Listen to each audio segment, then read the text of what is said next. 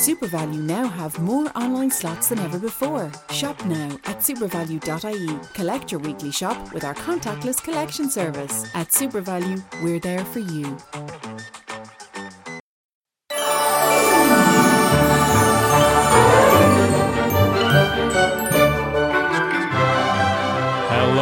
Welcome to another episode of the Disney versus Disney Debates. We are in our second round, which means that all movies here are the best of the Disney canon.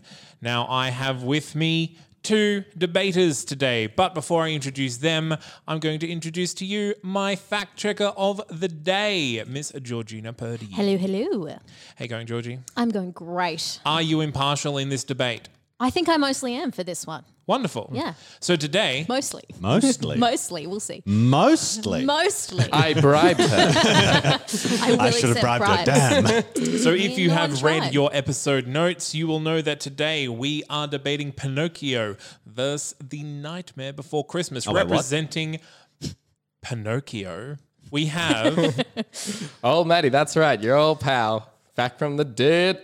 is that all your name or hyphenated? well, he's quite young for an old Maddie as well, which I find charming. I believe it's OL. Oh, it's old Maddie. Oh. It's old Maddie. Oh, I'm, I'm terribly sorry, Sorry. sir. I Um, misheard. I'll also accept ye oldie Maddie. but we're, oldie we're Maddie. leaning into that. we'll lead into that. And representing The Nightmare Before Christmas is none other than Patrick. Patrick Aiken. Aiken, yes. Sorry, I thought I was going to say my name and then you said it, but we got a bit of a duet. It was cute. It's nice. I love a duet. All right. So we have rolled a dice. Mm. And we have discerned that Pinocchio will be going first. Now, in this, our second, our second round of debates, we have a new format. It is six minutes to make all of your Mm. arguments, both pro your movie and con your opponents. You don't have to go for the whole six minutes, but if you do, you will get a warning tone, and it will sound something like this at five minutes, and then you'll be cut off at six very rudely by Darkwing Duck saying, The jig is up, you jaded, jug-headed jack in the box. I like that. That's a new Every addition. time. Is that clear with everyone? Yes. Wonderful. So, Pinocchio, That's me. Matthew, you have six minutes Mm-hmm. to make your arguments, and your time starts when you start talking. Well, nothing's changed since round one, and nothing will until the end of time. Pinocchio is the greatest Disney movie of all time and the greatest animated film of all time, all while being the most magical on and off the screen. 100% rating on Rotten Tomatoes and a place of honor in the American Film Registry. It, its technical camera work, animated artistry, with an emphasis on gravity and shadow, realistic sound design effortlessly combined with the magic that pervades a world that could very well be our own, and effects all add up to say there is no limit to what can be done in a work of art, and there is no limit to magic. Above all, what sets Pinocchio above and beyond is, its willingness to take risks. This film captures the wonder and grotesque nature of adventure with the gravitas of the classic fairy tale. Tis a story of enormous scope and drama, yet is never overwhelming thanks to the sophisticated characters, irony, and warmth and wit that all holds up today. It's a story about mistakes, about the power of truth and understanding consequences, and, above all, it understands us. All through our lives, as does our boy Pinocchio. We try to do good, try to tell the truth, and yet we go astray. This movie says that's okay, as long as we understand the consequences and learn. We can always grow into wondrous, real humans. It was the only time when the best of the best of animation were in one place. The team comprised of who would become known as the Nine Old Men, and the animators who these legends legends looked up to. These are gods and titans of animation working on one film, dear Quixotes. The backgrounds as paintings are looked at accomplished a luxurious and rich visage that some have dubbed the Rembrandt look. Indeed, every frame is a painting, and every character moves with impeccable cross-drawn realism, cross-drawn realism into fantasy. I won't go on too much about the music, but all I will say, When You Wish Upon a Star is literally Disney's anthem, and who can deny the hearty jig that is Hi fiddly dee, an actor's life for me. Copyright. In short, all of the wishing stars aligned. In short, all of the wishing stars aligned for Pinocchio when it came to story, cast, music, animation, and of course, magic. Pinocchio is not just a Disney film; it is Disney. It speaks of hope, affirmation, and a belief in dreams. Jiminy Cricket. But Nightmare Before Christmas, oh. In the course of hijacking Christmas from the real Santa, Skellington makes a number of crucial errors that ultimately lead to his downfall. And, as you said, he is delivered from his own destruction to find out who he is and what he is meant to do. In the end of the movie, he decides to return to his former post as Halloween Town's Knight of Fright and mind his own damn business. Now, I'll be frank, Nightmare Before Christmas is a really well told, developed, told story with developed characters, in-depth plot, great music, and immersive world. But its themes and everything it represents are far too glaring. Here's some hors d'oeuvres. Number one, on the portal entrance found by Jack, only American or Christian celebrations are shown. Where is Hanukkah Town, or the vast majority of holidays celebrated by the vast majority of people? Point two, why is Sally psychic? A lot of the magic I accept in this movie, but witches flying on brooms makes sense in context and for the story. A Frankenstein monster ragdoll lady having no- precognitive powers does not. Point number three, speaking of Sally, she's a slave. Everybody knows that she's a slave to Dr. Finkelstein, who makes her, her do labor and literally, literally deprives her liberty. But even Jack Skellington, who's romantically interested in, in her, does nothing to save her. Now, in your last great battle of round one, Roz for the rescuers argued that Jack is, quote, all about cultural appropriation and homogenization and is in fact a metaphor for the United States. And that the only safe, safe road is to stay within our own world, isolationism, isolationism and all that jazz, rather than learning from other cultures. This was addressed, however, with the clarification that the film was about the harms of cultural appropriation, and that Jack, unlike the United States, learns his lesson by the end of the film. Roz's problem too to the last, though, was that he hadn't changed at the end, adding what he understood and appreciated about Christmas into, into Halloween. It was never meant to be theirs in the first place. In your own words, Patrick, is the lesson that, towns learns from, that the town learns from this film. But my problem remains. This, there is a very real message that pervades, which is simply don't take risks. Indeed, if you attempt to disturb the station, disturb the established, yeah, sorry. Indeed, if you intend to, to, to disturb the established order, rise above, or change your station by trying new things, you'll erupt in flames alone in a cemetery. Sure, Jack got to walk away. He's undead, back to the comfort of this so called natural order. But can you survive a sleigh crash, little child listening? The great song, Jack's Lament, is about how he's been doing the same thing for too long and is tired of it. Now, me, I was good at my job at the warehouse, but I was tired of it, and I'll be damned if anyone's going to convince me that leaving that warehouse was a mistake. But this movie says it's outright wrong to push the limits after, and, alter, and try to alter our existence in a new direction. I know this ties into cultural appropriation, that him taking Christmas for his own was wrong, and it was, but he was clearly feeling pretty done with his dreary old job and wanted to excel at something new. Why did not Santa take him as some sort of intern for Christmas? Where are the Christmas colleges?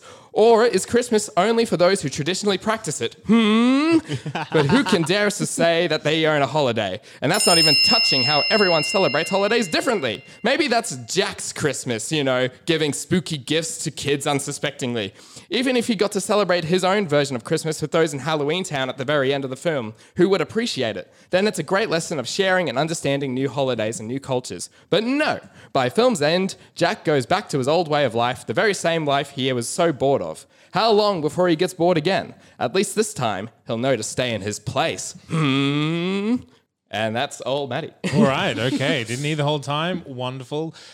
Lots of points made and lots of frantic scribbling on my behalf. Fact hmm. checker is all the facts. The facts, I checked our facts about our Rotten Tomato score. It is mm-hmm. indeed at 100% for the critics' review, mm-hmm. not for the um, the people's oh, review. Oh, what's that people's review? Audience, Audience score is 72%. Hmm. Ooh, But the, the Audiences critic, are wrong. The, critic people is are wrong? 100.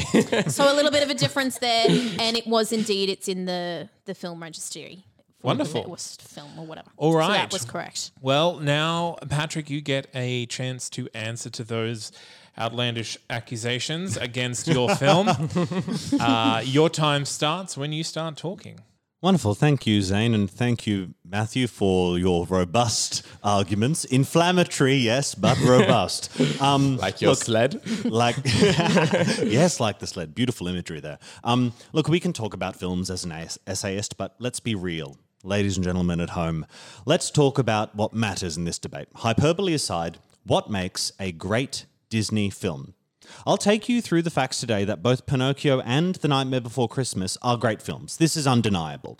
But we need to ask the question which one is better. And to get to the heart of that, we need to think about why Nightmare is more popular, more enduring, and has become a more important part of the Disney canon going forward.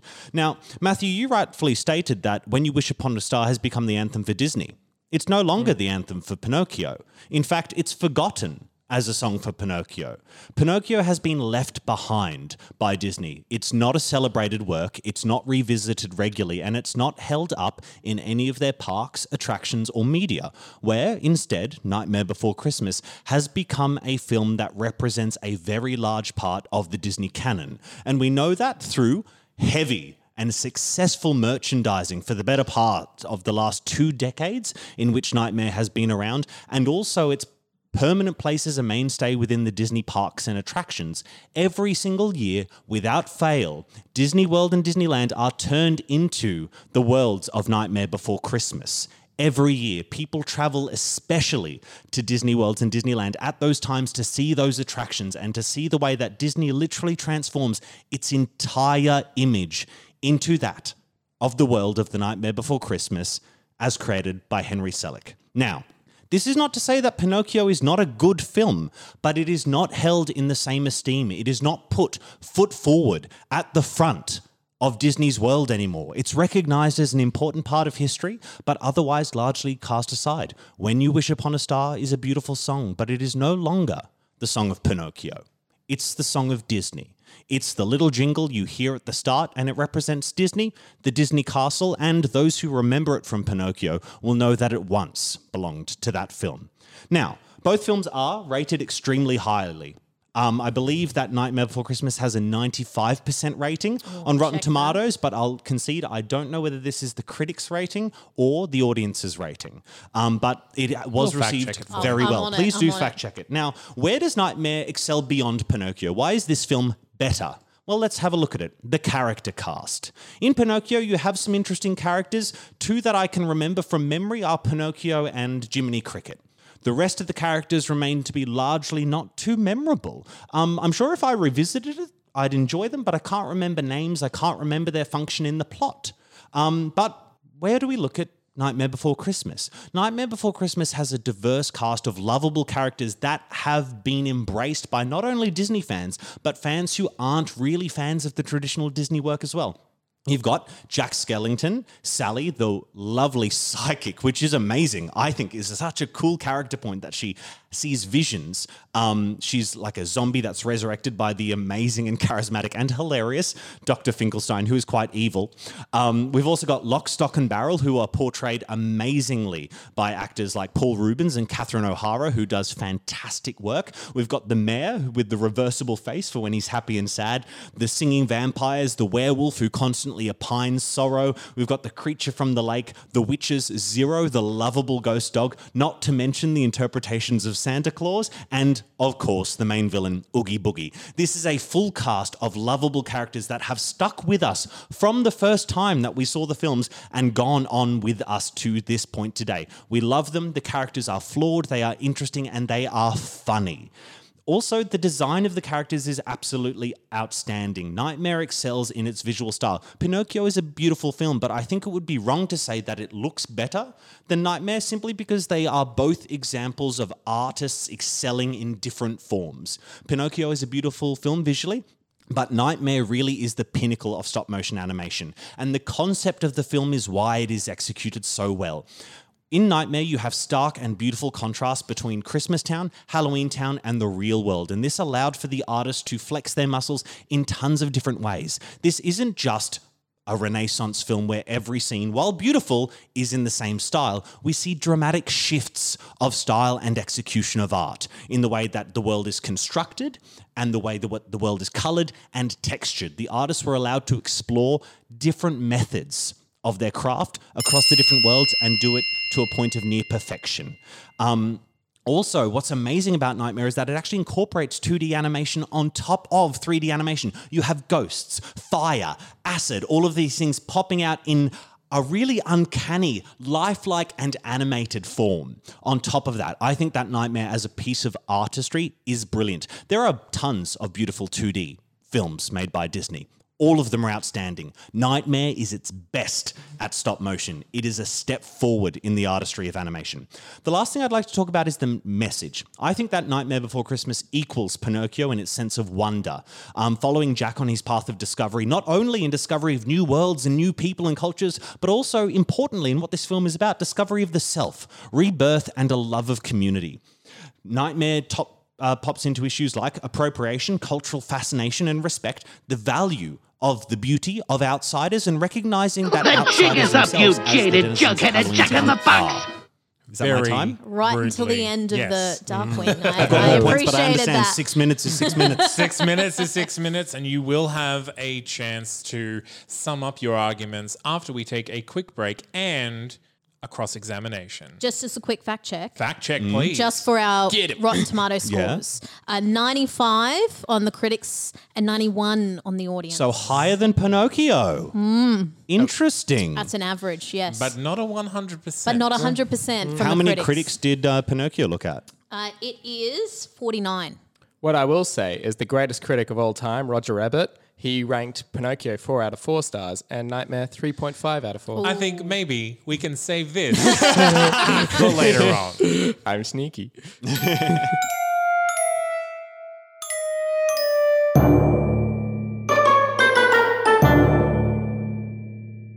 All right, so we have arrived at the cross examination section of our debate. Now, both of you have brought up a lot of good points. Some about the artistry of your films, some about the success of your films, some about your film's relationship to Disney as a whole. Now, I want to ask you about these things specifically. Now, Patrick, you brought up merchandising uh, and the success that Disney has had with merchandising the Nightmare Before Christmas characters. So I would like to ask you why that is a good thing, both as a text and for Disney. Yeah, certainly. So I think I'll start with why it's a good thing, I think, for Disney. Now, what we know Disney as a shall we say, as a business, um, Disney likes to produce products, and those products are its films, but they also, and it's very important to Disney to have legacy within their films, and they do this by, they used to do this through the direct to video sequels and the Disney Vault, and even, you know, selling costumes for children and dolls and that kind of thing. The films, Disney films, and good Disney films are meant to become part of your life. Disney is meant to enter your home as an identity through its products, through its intellectual mm-hmm. properties and branding, and become part of your family's life. It's something that you're meant to love and enjoy together. The success of Nightmare Before Christmas is how well that took off when no one expected it to. It brought into the fold a brand new wing of Disney fans that they didn't even expect to have. Fans who weren't perhaps into that classic Disney style, but loved this film so much and found a part of Disney that they I can resonate you, Are with. Hmm? you then saying that this is a good Disney film because it's not Disney like? No. I'm saying that it's a good Disney film because it does exactly what Disney wants its films to do and helps it resonate with an audience that Disney doesn't usually reach. And it has continued to do that successfully. You did also say that they weren't intending on reaching mm, them. No, because they released it, released it under Touchstone. Yes, and that's what Yeah. I'm saying. But it became exactly the kind of film that Disney wants it to be. But that wasn't his intention. no, but that doesn't matter. We're talking about whether Okay. it's a good Disney film I'm, now. ju- I, I'm just getting all the facts out Yeah, there. yeah. Cross examination. No. Yeah, no, going to get a Yeah. little. I'm going to call you out. No, out. no. Um, because if you're saying that merchandising is in fact a success of the film that we should in- count towards Nightmare Before Christmas and its relationship to the to Disney as it is Mm-hmm. As a brand, then yeah. I think your refutation of Matt's point about When You Wish Upon a Star Yeah. being at the start of every Disney film. th- that can't count against. I think it can because Nightmare remains its own identity. Disney sells it as Nightmare. People purchase it as Nightmare and people love Nightmare. Disney no longer sells When You Wish Upon a Star, star as Pinocchio. They've removed it from the identity of that film. The film no matter lo- eh, the, the sorry, the song no matter matters for the film. It's about Disney now. They have removed Pinocchio from it. But So are you saying that every film that Mickey Mouse has ever been in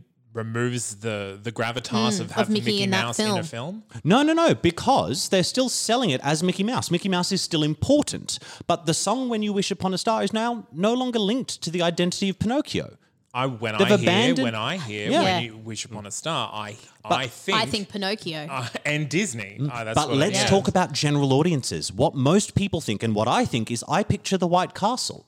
When I hear that tune, the first image is the White Castle because on every video, on every DVD, at the start of every single Disney film, that tune plays. It doesn't say, here's the song from Pinocchio. It establishes it as the Disney song. I just don't. I just don't believe that what you're saying counts against Pinocchio because I feel that Disney is tying Yeah. itself back to this text. It opens the door to go back this, to this, Pinocchio. This is what we are about. This, Yep. when you wish upon a star, magic can happen, and Yes. that's what Disney is, and that's But what they Pinocchio never say about. or show the imagery of Pinocchio, and they don't require Well, audiences to is understand something that. I would like to get onto now Hmm. with the grotesquerie that is in both of your films. Both of you mentioned it. Mm-hmm. Um, so I'd like Matt to give you a chance to justify why the grotesqueries that. Honestly, probably the first time Disney really lent into that was in Pinocchio. Mm. So I'll give you a chance to talk about why that is a uh, uh, a point for your film and not a point for Nightmare Before Christmas, which does a very similar thing.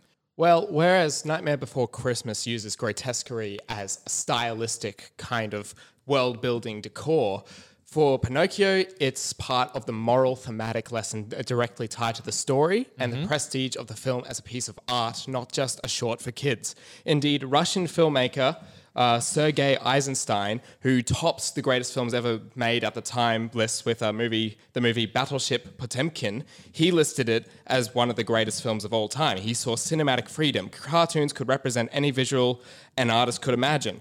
And you could do that because of this grotesquerie. In the one of the best scenes of all time, when Pinocchio is locked in a cage in Stromboli's ca- um, caravan, and he's eventually saved, saved by the Blue Fairy. And before she comes, there's lightning coming. You feel the caravan shake. It's terrifying. And then his one chance at liberation is this fairy saying, who is a very well fleshed out character, by the way, expertly played by a thespian behind the scenes and great kind of like motion drawing. Anyway, I digress.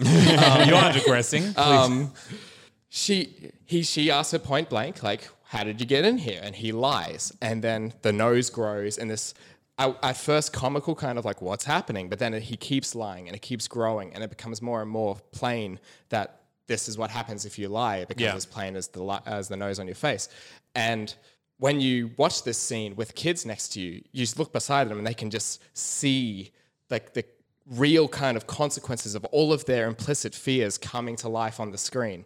And that's just like one example of how the grotesqueness like brings the consequences of the moral lesson into the forefront of people's minds. Okay, so what you're mm. saying is that the grotesquerie acts as a moral in Pinocchio, Exactly. Whereas in the Nightmare Before Christmas, it's more of a more of just a style rather than an actual. Yeah, it's uh, semantic. It's you know, it's you know, ooh, spooky, spooky. Um, isn't this like?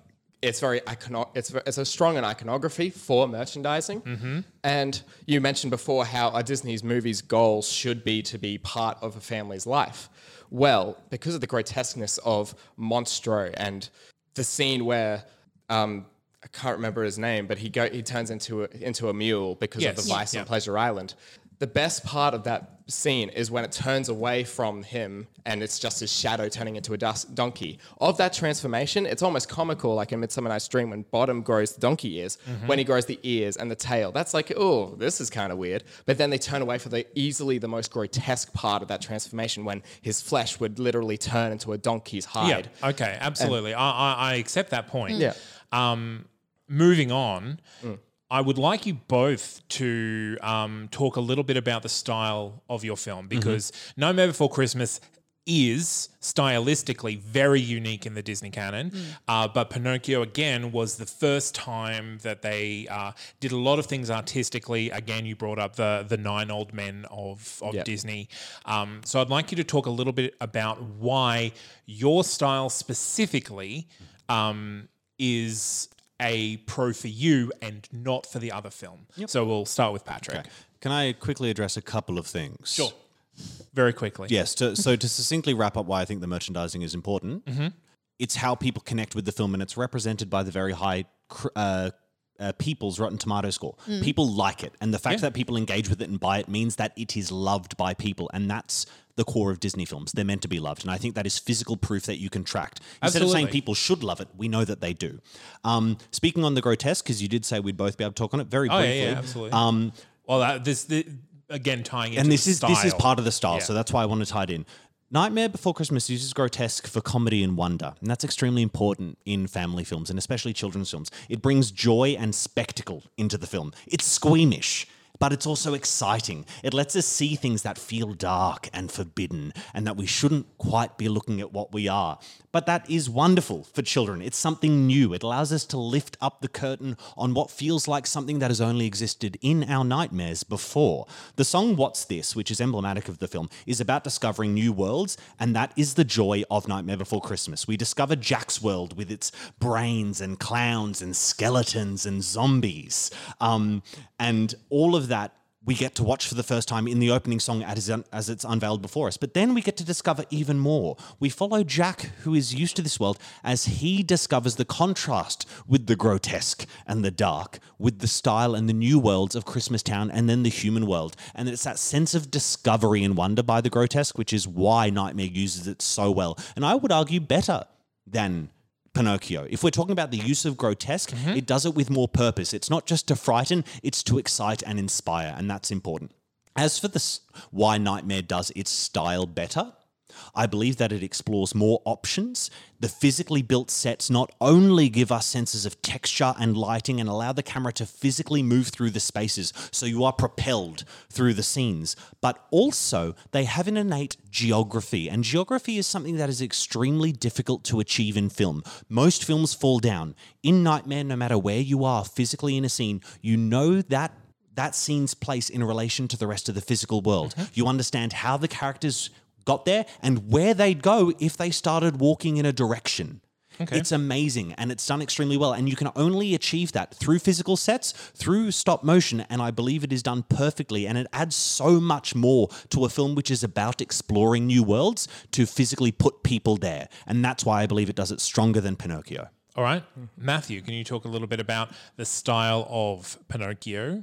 Absolutely. But one thing I will address before getting into that, because I didn't quite get it before, uh, Pinocchio is in the public consciousness in that no one has read the original Adventures of Pinocchio's books. But when we think about our nose growing when we lie, that's because of Disney's Pinocchio. So yes, we don't buy the merch, but it's in our public consciousness. Um, as for the style, I disagree that Pinocchio doesn't use its style to create great growth and scope because we go from the cozy abode of Geppetto's workshop, which is a whole dance sequence in itself um, equ- that we could compare to Busby Berkeley with all of the puppets and the clockworks going off. That's a whole world, world his clocks. Then we go outside into the to cobblestone streets of the Italian town and we meet a variety of characters, all larger than life thespian, but real because you could tell that they got real stage performance to perform it. So we meet Honest John and a, ca- um, a sidekick who, fun fact, was reco- was uh, voiced by Mel Blanc, but then Disney decided to cut his lines. No. Yeah. and that's Never cut Mel Blanc's lines. Oh, he Bad did. move. And that was Bad the only movie. time Mel Blanc worked for Disney.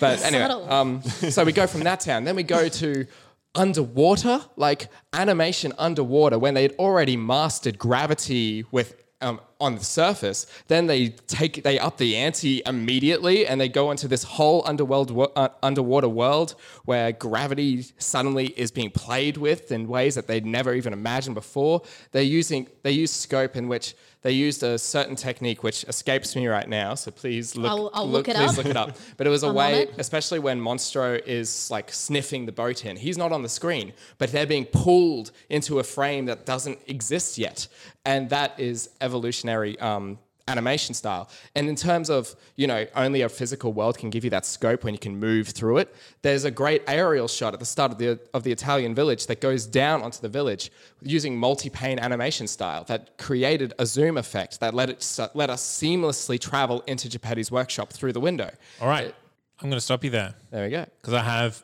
possibly the most important question now. Oh, I'm excited. I'm There not. is a Brace fundamental yourselves. difference between Nightmare Before Christmas and Pinocchio, and that is in its moral. Nightmare Before Christmas returns to the status quo, having learned and ex- and grown, but returning back home. It's a Wizard of Oz sort of story. Yes. What you needed, you had all along. Pinocchio is more of an adventure and growing through that adventure it's a coming of age story. Mm-hmm. I would like both of you to tell me why you think your film is more important in its story in the in the story that it tells along those lines than your opponents. And we'll start with with Patrick um, with uh, Nightmare Before Christmas. Yeah. Um, now I'm going to do something very stupid and disagree with you, Zane. Okay. While I do understand that people would read what is happening in Nightmare Before Christmas as a return to the status quo, because that does happen, I don't believe that's what the film is about. That's a byproduct of the theme of the film. The film is not about the status quo, it's about discovering true identity. That manifests for Jack Skellington as him returning home. This is So are you are you then I'm going. I can continue what I think the theme is and why the are moral you, is important. are you saying that then Pinocchio has the same theme as that? no, Okay. I'll leave that up to Matt as to what he wants to say the theme of Pinocchio is. well, what well, he this is what I'm. This is what I'm asking. Yeah, so- I, I want if I. I I put out there that during, during your arguments, you said that the themes of your uh, respective films were t- these two different things. If you're then saying that the theme is not that, I would then I would say that that would change what I'm what I'm judging here. So I would like you to say where the theme differs from Pinocchio. Yes, I can tell you that. Wonderful. So, what I believe the core of Nightmare Before Christmas is, and while this does manifest as a return to home, it's a homecoming. It is um, it's Ulysses. Uh, what we see is it's about the importance of recognizing and growing into who you are and who you can be for others, and your place and importance in the community and how you are loved. Self discovery, as Nightmare shows us, can be painful and embarrassing, and people can feel hurt, but we will grow into who we can and will be, and it's worth it to take the time to find that. Um, and the point is because who you are is important. Who you are has value not only to yourself, but to those who love you in the community, even if you feel lost. That has true value. And it's worth it to find who you are. And I believe that Nightmare as a whole, the film is truly about self discovery and the importance of accepting who you are when you feel like an outsider. And that's manifested. Um, Halloween Town, they are all outsided. They are classed and visualized as outsider creatures that we're not meant to be able to identify with. And yet we see them go through journeys of self discovery. And it tells us that even if you are the outsider, finding who you are is important and you will be loved for that. I believe that that is a more important message and is explored more complexly than the message in Pinocchio, which is a fantastic fable. It's a good little story and it's good basic moral message of be true to yourself. But Nightmare explores the fact that that is difficult, that is painful, and even though it may feel like you're taking the wrong turn, every step of the way, you will be loved and supported and you'll reach something. And I think that's why it identifies so well with so many communities and people. This is a time where a lot of us feel lost in the world. I will in Nightmare Before Christmas. Jack is very heavily ostracized for him. You you say you say that you will be loved and you will be supported. Yes. he goes against the entire community, to And they follow does. him with joy and excitement. with skepticism. who is who is skeptical of Jack? Uh, Wasn't the entire town? No, no, they mm. fall in line, The and then, but then when the they realize, but why they s- then start to doubt what is happening and why Sally fears it is because it- it's not representative of his true identity. Something has gone wrong, and he needs to turn back to return to his true self. That's part of the moral. He's being someone who he is not. It's a false identity, and that's why it goes wrong. okay, Pinocchio. Yes. Well, you're quite right. Pinocchio is a classic fable. It is, I mean, what better moral story is there than be true to yourself, let your conscience be your guide, and, you know, don't lie, be, you know, be true. Um, but yeah, it's the ultimate coming of age story. It's a story about, you know, becoming a real boy. And it's not an easy road for Pinocchio. He goes astray all the time, always think, wishing, thinking he's doing the best he can by him, and ignoring his friend Jiminy Cricket, like one of his only friends in the world. And why Geppetto let a literally gu- kid that was born yesterday go to school by himself is beyond me. I'll concede that.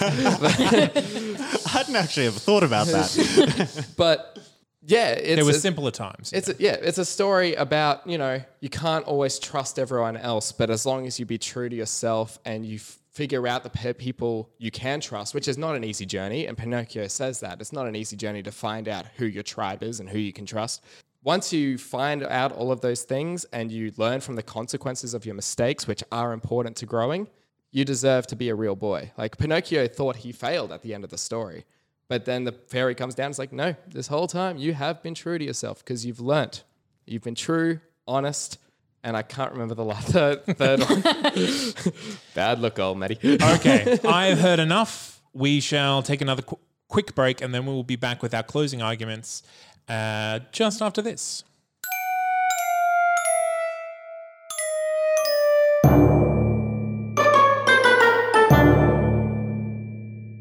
All right, final round. Three minutes to sum up all of your arguments. I can't handle the pressure. You well, you have This to. is I'm insane. cracking, Zane. all right. Well, this is this is how it ends. Patrick then. may collapse. We don't know yet. Uh, you will not get a warning at two minutes. You'll just be cut off at three by Darkwing Duck uh, yelling at you. So, Matthew, you'll be going first, telling us why Pinocchio is the best Disney film ever made and why Nightmare Before Christmas is not. Your time starts when you start talking. Okay, well, Pinocchio is the ultimate Disney movie. It is Disney, as I said from the beginning. It is also the ultimate moral tale. It has real consequences that frighten children. People think back to Pinocchio who haven't seen it since with a, like a more matured mind, and all they remember is being scared and the morality of, you know, I've got to tell the truth, otherwise I'll be eaten by a whale, and I've got to go save my papa. Um, we go from great scope. The artistry of this film is impeccable. We go from the humble um, Italian village to the bowels of Monstro, where you see his guts and his and his skeleton, and the water gushes through, and when he smokes, and when he sneezes, and the smoke bellowing from his uh, blowhole, it is mythic in scale. The scale of this movie, while also being personal with intimate, wonderfully drawn characters, pun intended. We've got like even the cat has like a little bratty attitude. The cat, um, um the, the fish vies for Figaro, um, for Geppetto's attention just as Figaro does, like like squabbling siblings. And then Pinocchio comes in and everyone loves him. It's a family that you're embraced into. Now, Nightmare Before Christmas's style is great, yes, but it's always bringing attention to itself and that it is a stop motion movie. Whereas with, and it's frankly, and I love Nightmare Before Christmas and it's an achievement, but it's not the best stop motion can be because we've got Studio Laika with Kubo and the Two Strings. That's a whole other thing. Whereas Disney's Pinocchio is the pinnacle of what animation can be. I defy anyone to find a better example of gravity, shadow, lightning, lighting, and not only that, but traditional German expressionist ci- cinematography, unmatched in both in, in any animation, and it equals the greatest films ever made, as my boy Sergei Sergei Eisenstein said. It is just the greatest animated film of all time, bar none. Jiminy Cricket signing off. All right. Didn't need all three minutes. Solid sign off. Uh, lots of great points. Uh, my hand is sore. Patrick, you will have three minutes now. Your time will start when you start talking to tell us why The Nightmare Before Christmas is the best Disney film ever made and why Pinocchio is not. I'm going to try and keep this nice and simple. Nightmare Before Christmas and Pinocchio are both excellent films, and they're both examples of artistry at its finest in very different forms. I almost think it's silly to try and say that one does what it does better than the other. So when we're thinking about what makes an excellent Disney film, we need to think about what is loved more. What, at the core of the people who love Disney, the fans of Disney, what represents a more important part of the Disney film canon to them? Now, what has been embraced more? Not just by critics, not just by Sergei. Hey, you leave Sergei out. I of this. will not leave Sergei out of this, sir. but by Disney fans. I maintain that what makes Nightmare Before Christmas a better Disney film, the point of this debate series, than Pinocchio is the fact that fans, that the people love it more. It is more prominent, more popular. The audience repeatedly engages with it as a product and as a sign of what Disney has to offer the constant re-releases of um, it's got special releases and films there's clothing lines toy lines it's amazing and the fact that this little film that wasn't even intended to be part of disney's core filmography has exploded into something that disney fans love and continue to love and is at the front and center of what disney now represents as a diverse film company means that it is a better Disney film. I love Pinocchio. Pinocchio is a great film, but Nightmare Before Christmas is more loved, and I believe that is the difference that matters here. Right? Bold, wonderful. This is a hard choice. Please mm. spend some time elaborating more on why you like each other's films while I go over my notes. Do some Thank you very much. Is there any facts that need to be checked before we do that, Georgie? Nothing that stood out to me as Uh, was pointed out, you you did point out that I made a bit of Oh, a blunder with the the Disney Disneyland parks. in in Patrick's initial thing. He said every single Halloween, everything is Nightmare Before Christmas, which it is not. No. Ha- I The didn't Haunted realise. Mansion, I- I- Haunted Mansion is often, but not everything is having been it. No, to not Disneyland everything is at remodeled Halloween. as Nightmare Before So there was a Christmas. little bit of exaggeration on that. Bit of hyperbole. Also, there's a Pinocchio ride there all year Whoa, whoa, round. whoa, That's Are you very, arguing for good. Matt all of a sudden? I'm sorry. I was we just said saying, you said you were coming in unbiased, young lady. I'm just giving my opinion from Oh, both okay. perspectives. Good to see my 20 cents is coming in handy. Twenty cents. I can never afford that 20 kind of cash. Um, I It's a suppose high price here. to talk about why I love Nightmare, but I mean Pinocchio. Um, that was cheeky. Pinocchio, I think, is an extremely important movie within the Disney filmography because it represents the starting point for where Disney came from and the level of artistry that they can achieve as a company. Snow White is beautiful, but Pinocchio is the next step up and really is a it's a standing post for Disney saying this is what we can do. Indeed. And even if uh, general audiences in the year 2019 don't rewatch Pinocchio as much as they might rewatch um, Nightmare Before Christmas, even if like the soundtrack to Nightmare Before Christmas is more popular, it doesn't discount the importance and the artistry that di- that Pinocchio had, not only as a Disney film but representing animation Yeah. as a form of filmmaking and storytelling in the way that Disney reinvents, like you said, Matt, classic fairy tales to make them an important part of the cultural phenomenon that they are. Nightmare Before Christmas, I'll shoot myself in the foot, is basically a reimagining of How the Grinch Stole, t- uh, stole Christmas. Yes. Yeah. I think it's better than How the Grinch Stole Christmas, but that's what it is.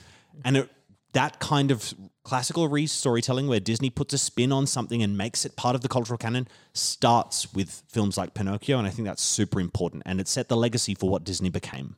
Absolutely. This is rough.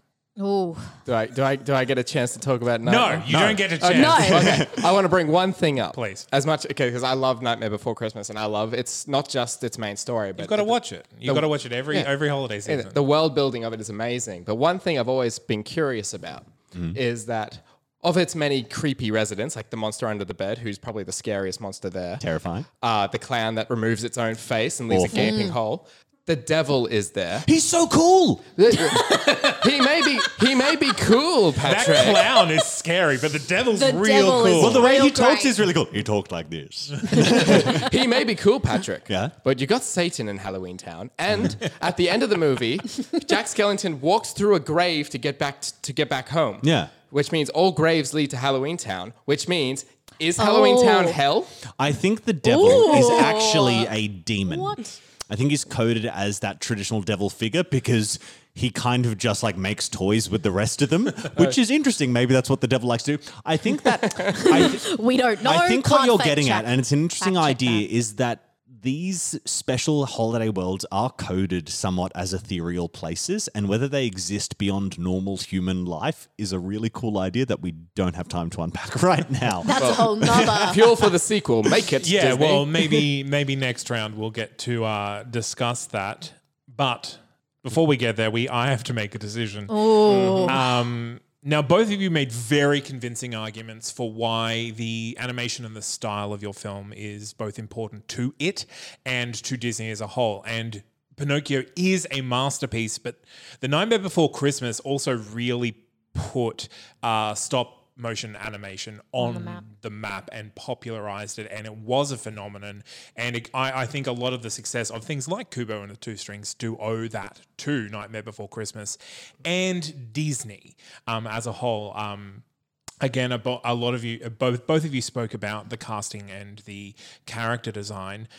Now, Nightmare Before Christmas um, had a great cast, and we didn't really touch on that uh, in Pinocchio again because the style of filmmaking when we got to Nightmare Before Christmas is very different. Where you where you do cast a lot of known people to do where where. I mean, how many in years are Pinocchio part of these films? Well, 1940 is Pinocchio. And then Nightmare. 1993. Yeah, so Yes. 53 years. Things Just a little bit. Just a little bit Mu- of much time. like, and much like old Hollywood movies, they were all thespians that were really Yeah. breaking into Hollywood, especially in voice acting. So Yeah. and also you tried to keep the cast numbers down to keep costs down. Uh, so the I think the difference in era can account for a lot of what you were holding against the other films. Um, bo- both Pinocchio against Nightmare Before Christmas with the commercial kind of ideas, and with Nightmare Before Christmas and Pinocchio with the the more like that's what Disney was then ideas. So I can't really hold that against it. Um, Fair. I tried. that being said, I think everyone sitting at this table agrees that both these films are great in their own way. Um, however, Patrick, you never really dealt with some of the things that Maddie brought up about the problematic themes that are presented in Nightmare Before Christmas. you can listen to the initial episode. You you can you can listen to them. Fans, Nightmare Before Christmas versus The Adventurous, great episode. well, I addressed that as an argument. no, fair point, and, fair point. and I point. will say, Matthew, you never really dealt with the uh, the the accusations of Pinocchio kind of being pushed to the back of all the princesses and the success of other Disney titles. Yeah. However, Nightmare's commercial success is mm. massive, and we can't ignore that. But Disney did adopt Nightmare and made it its baby, whereas I think Pinocchio became Disney as it is with When You Wish Yeah. Upon a Star and Jiminy Cricket. Like, when you say Jiminy Cricket, you know that character. Mm. And when you think of Pinocchio, you think of Disney, the Disney version. you know not- that creepy 90s Italian film? Not Has anyone creepy seen that? It's And so, oh, as much as it breaks my heart to say it, Pinocchio is the better Disney. Whoa! Yeah, no, look, fair, fair. I think I might actually agree with you, sadly. as much as I hate to say it, I think it's the right It's choice the right to choice. make. It's the right.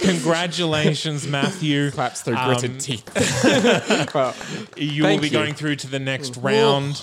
Um, there will still be uh, social media polls up. So if you think I've made the wrong choice and you would be more than uh, Correct to more than say so, yes. to, su- to suggest that I may have, uh, feel free to go on there now. and make your opinion known. Mm. Uh, and we'll be back same time next week with another Disney versus Disney debate. Thank you very much, Patrick, for fighting so valiantly for the Nightmare Before Christmas. I can't take the stress of these anymore.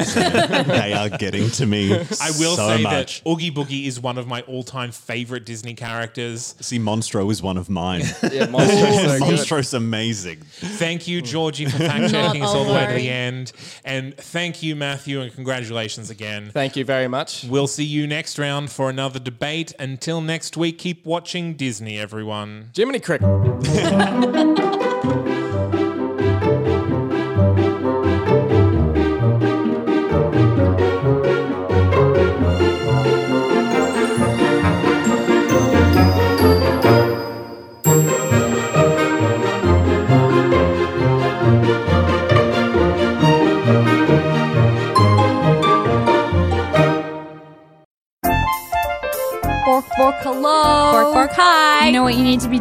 Need to be listening to the Floof and Papa podcast. I'm Mel. I'm Taylor, and we're going to talk about all things dogs Dog stories, dog breeds, dog tips and tricks, dog puns. dog jokes, Dog everything. out if you're not listening. Uh, hit us up at the Floof and Papa podcast, wherever you get your podcast. Tune in. A That's Not Canon Productions podcast. Busy day ahead? Why not save time and shop online at supervalu.ie? Order before 12 noon and have your shopping delivered today. Let our expert pickers do the shopping for you, and our helpful drivers deliver it when you get home. Download the SuperValu app now or shop online at supervalu.ie. In Tuesday's Farming Independent, the increasing numbers of dairy farmers switching to robotic milking systems. In property, we take a look inside a farm on the market for 1.1 million in Kerry. And Dara McCullough asks if Taylor Swift's new look can help halt the collapse in wool prices. The Farming Independent. Real stories worth paying for. In print or subscribe at independent.ie.